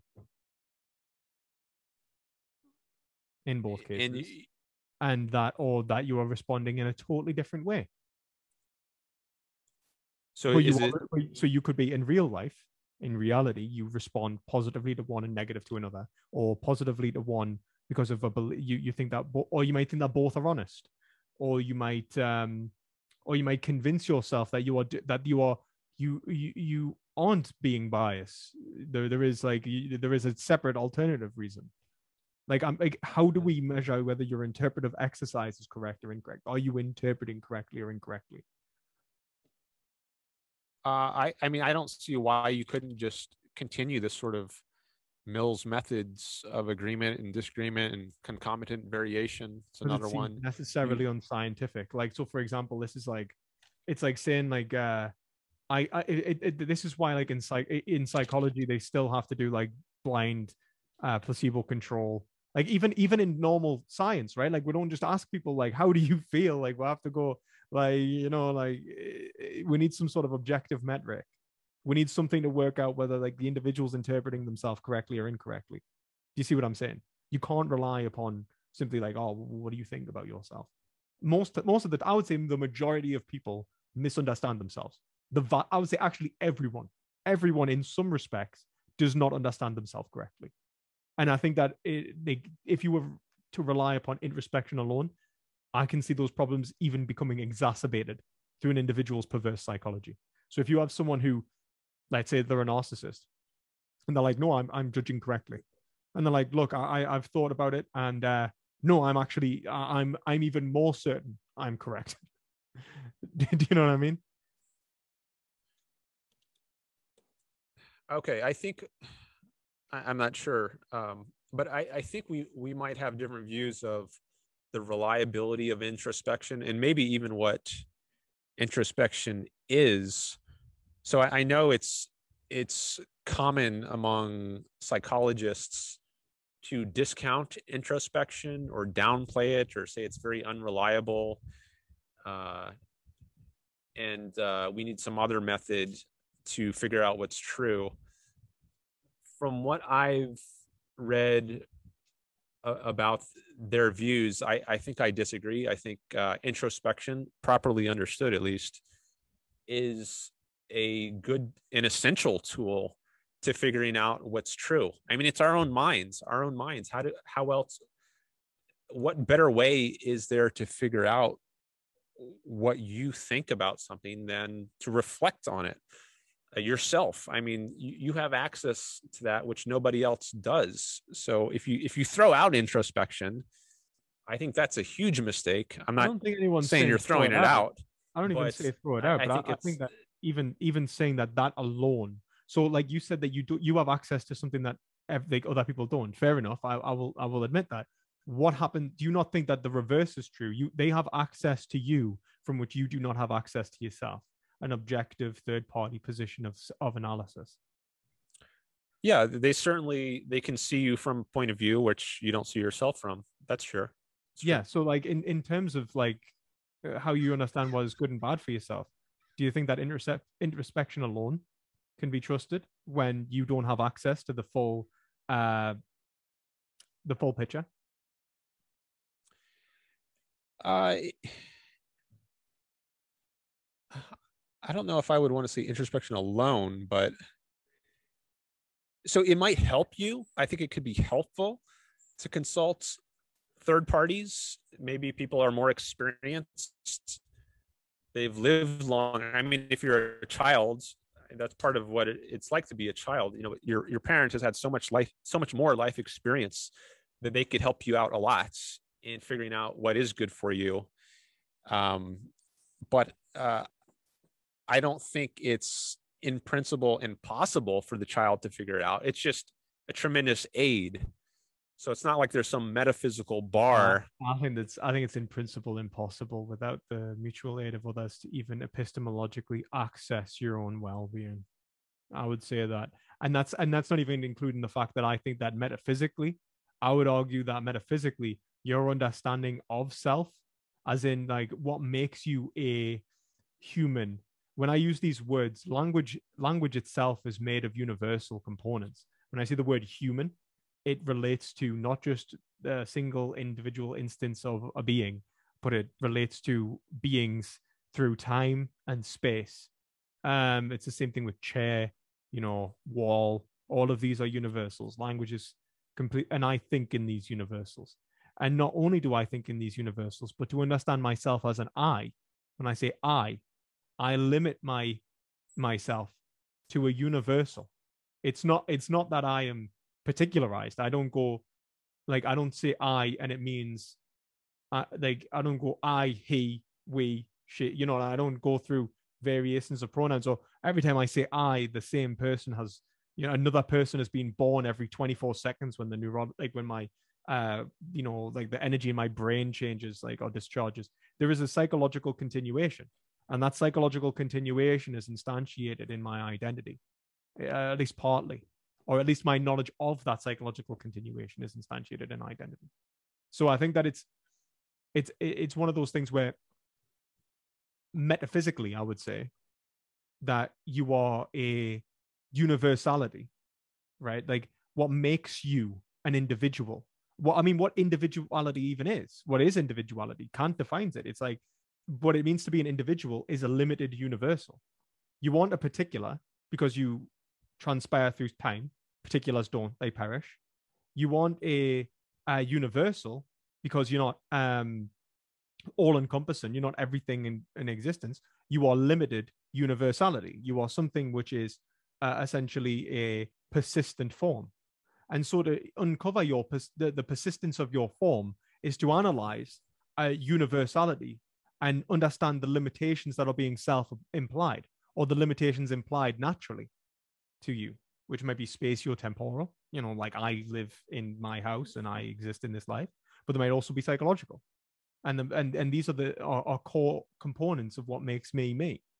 You know, my in my universality and my particularity. And what I worry about this uh, approach, is that it seems to really heavily rely upon particularity, upon your particular experiences from moment to moment, rather than the universality of what it means to be um, a subject, a, a, an individual experiencing positive and negative, and why you are driven towards um, achieving pleasures and pain and avoiding pains and so on. It just sort of takes everything as a given.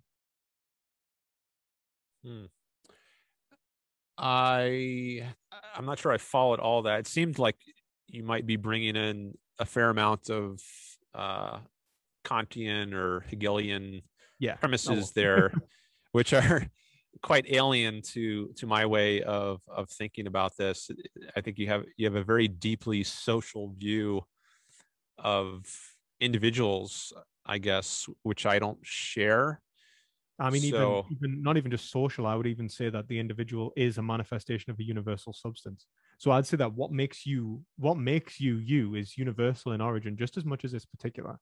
Like I think that the Rand wants to say that there is a sort of fundamental material cause for the individual, um, and sort of implicitly points towards a empiricist metaphysic, uh, which I would outright, which I would categorically deny. I would say that is incorrect, and I think that's the main. I, am not sure what you what you mean. like how how do we understand the self? The self in Rand is, I from what I understand, is a a derivative of of a material nature.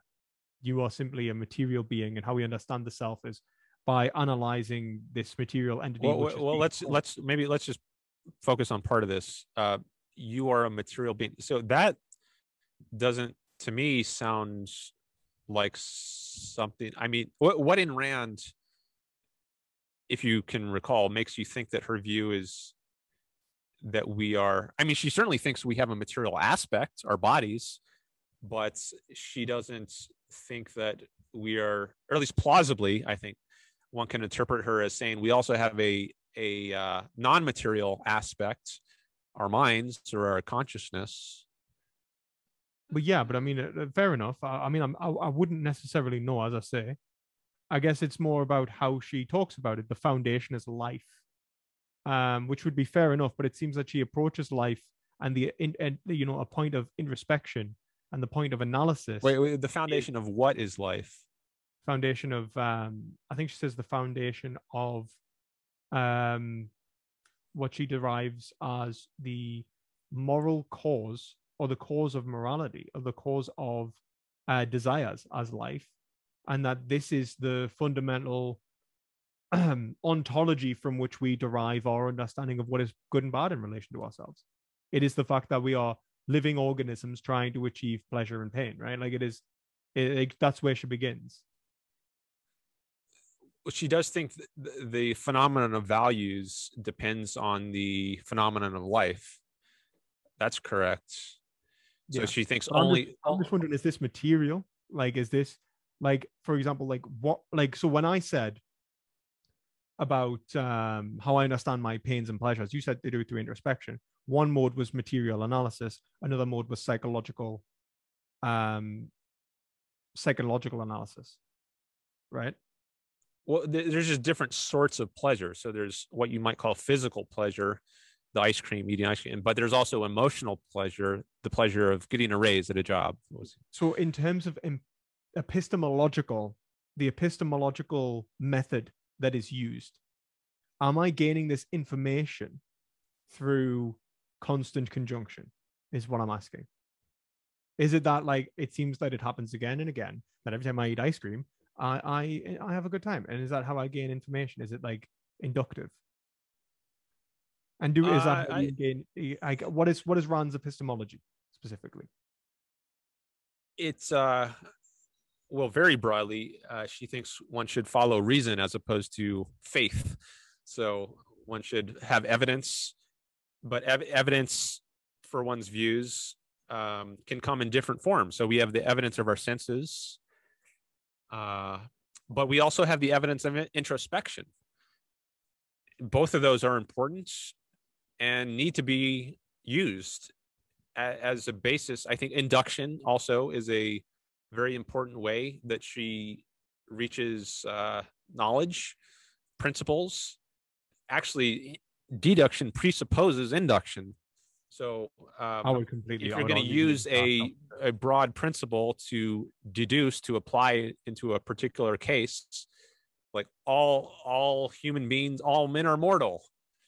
Socrates is a man therefore socrates is mortal so there you're doing a dedu- deduction you're taking this broad principle all men are mortal applying it to a particular case. But where did you get the principle all men are mortal to begin with?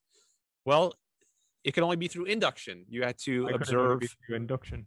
through um well this is at least the claim. So um where else are you going to get your knowledge except she's an empiricist so she thinks all knowledge is based thought- on the evidence of the was an empir- senses That's that's the thing. So I, I think she's an empiricist, and I'm about to in that sense at least kill empiricism again. Um, So, so like, where else I, are you going to get general principles from, except from the so I would argue concrete individual experiences you have? I would argue for a hermeneutic approach. I think that you actually need to interpret those experiences and anyways. I think that the, the fact that you think that you can gain, you can abstract knowledge from reality is absolutely mistaken. I think Hume showed this in many ways, right? That you end up with this. If you if you affirm an analytic synthetic divide, if you affirm empiricism, you end up with an analytic synthetic divide where I don't know if my my a priori concepts actually pertain to reality. There has to be a priori components within reality for my concepts to actually uh, uh, obtain too. So this is why, like for example, Hume says um, there are two billiard balls on a table. Uh, one strikes the other. Where is the third term betwixt them? Why? Where's the causation? Why, when I see one event lead to another, why do I affirm causation? Through constant conjunction. And how do I justify constant conjunction? Because I think it might help me. There is nothing that in any way justifies induction unless you rely upon deduction, unless you can say that you can deductively argue. I, would, I mean, I wouldn't be induction anymore anyway. It'd be like abduction. But like the you you, you unless you can justify um a deductive notion of science or, or a deductive notion of scientific a scientific analysis, I think you're going to end up really firmly in a point in which you cannot have knowledge of the external world. And I think really, I think Hume does that. He just tears it apart. Um, it doesn't matter. Uh, someone in the chat saying Rand isn't a Humean. It doesn't matter if Rand's a Humean. It, what matters is whether she's an empiricist and whether she can overcome the problem of induction. So so I Rand has some uh, very different fundamental premises than than Hume, and I think that uh, maybe challenging those the, the premises Hume holds is is a route to um, making induction seem more reliable. So if you start from Hume's premises, then maybe you will end up where Hume is on on the issue of induction. But if you reject those premises, maybe not. So um, that's that's a very general kind of way of gesturing at um, what's going on here. So, what are Hume's fundamental premises which lead him to conclude? Like, is it true that you need to be able to see what is the nature of causality? That that's one issue. So, if you can construe causation as um, one event following another event well, is that what causation is? Uh, Rand has a more Aristotelian way of looking at causation, which is that uh, things act in accordance with their natures. So a a uh, a ball, a, a basketball, has a certain nature such that if you drop it, it bounces back up. But an egg has a different nature such that if you drop it, it just splats on the floor. Now, everything in the world has a certain nature and it acts in accordance with that nature. And uh, I mean, understanding, understanding causality is understanding uh, the different natures, the different properties of things that cause them to act in the way that they do.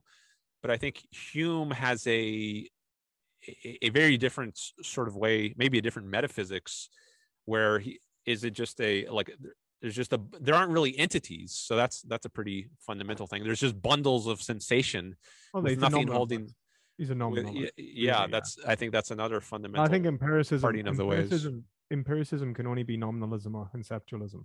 It can't it, like you can't have a form of empiricism which presupposes an a priori aspect in reality and it be empiricist. Because like un, unless you were to because like for example at this at this point i think it becomes something closer to uh, hegel just objective idealist or aristotle i would even say. You, there is no like uh where there is a, a species or an or an essential nature which is um not which is uh, there is a category a concept in reality right? Like as in like every zebra contains the form of a zebra the essence of a zebra the substance Do you see what I'm saying?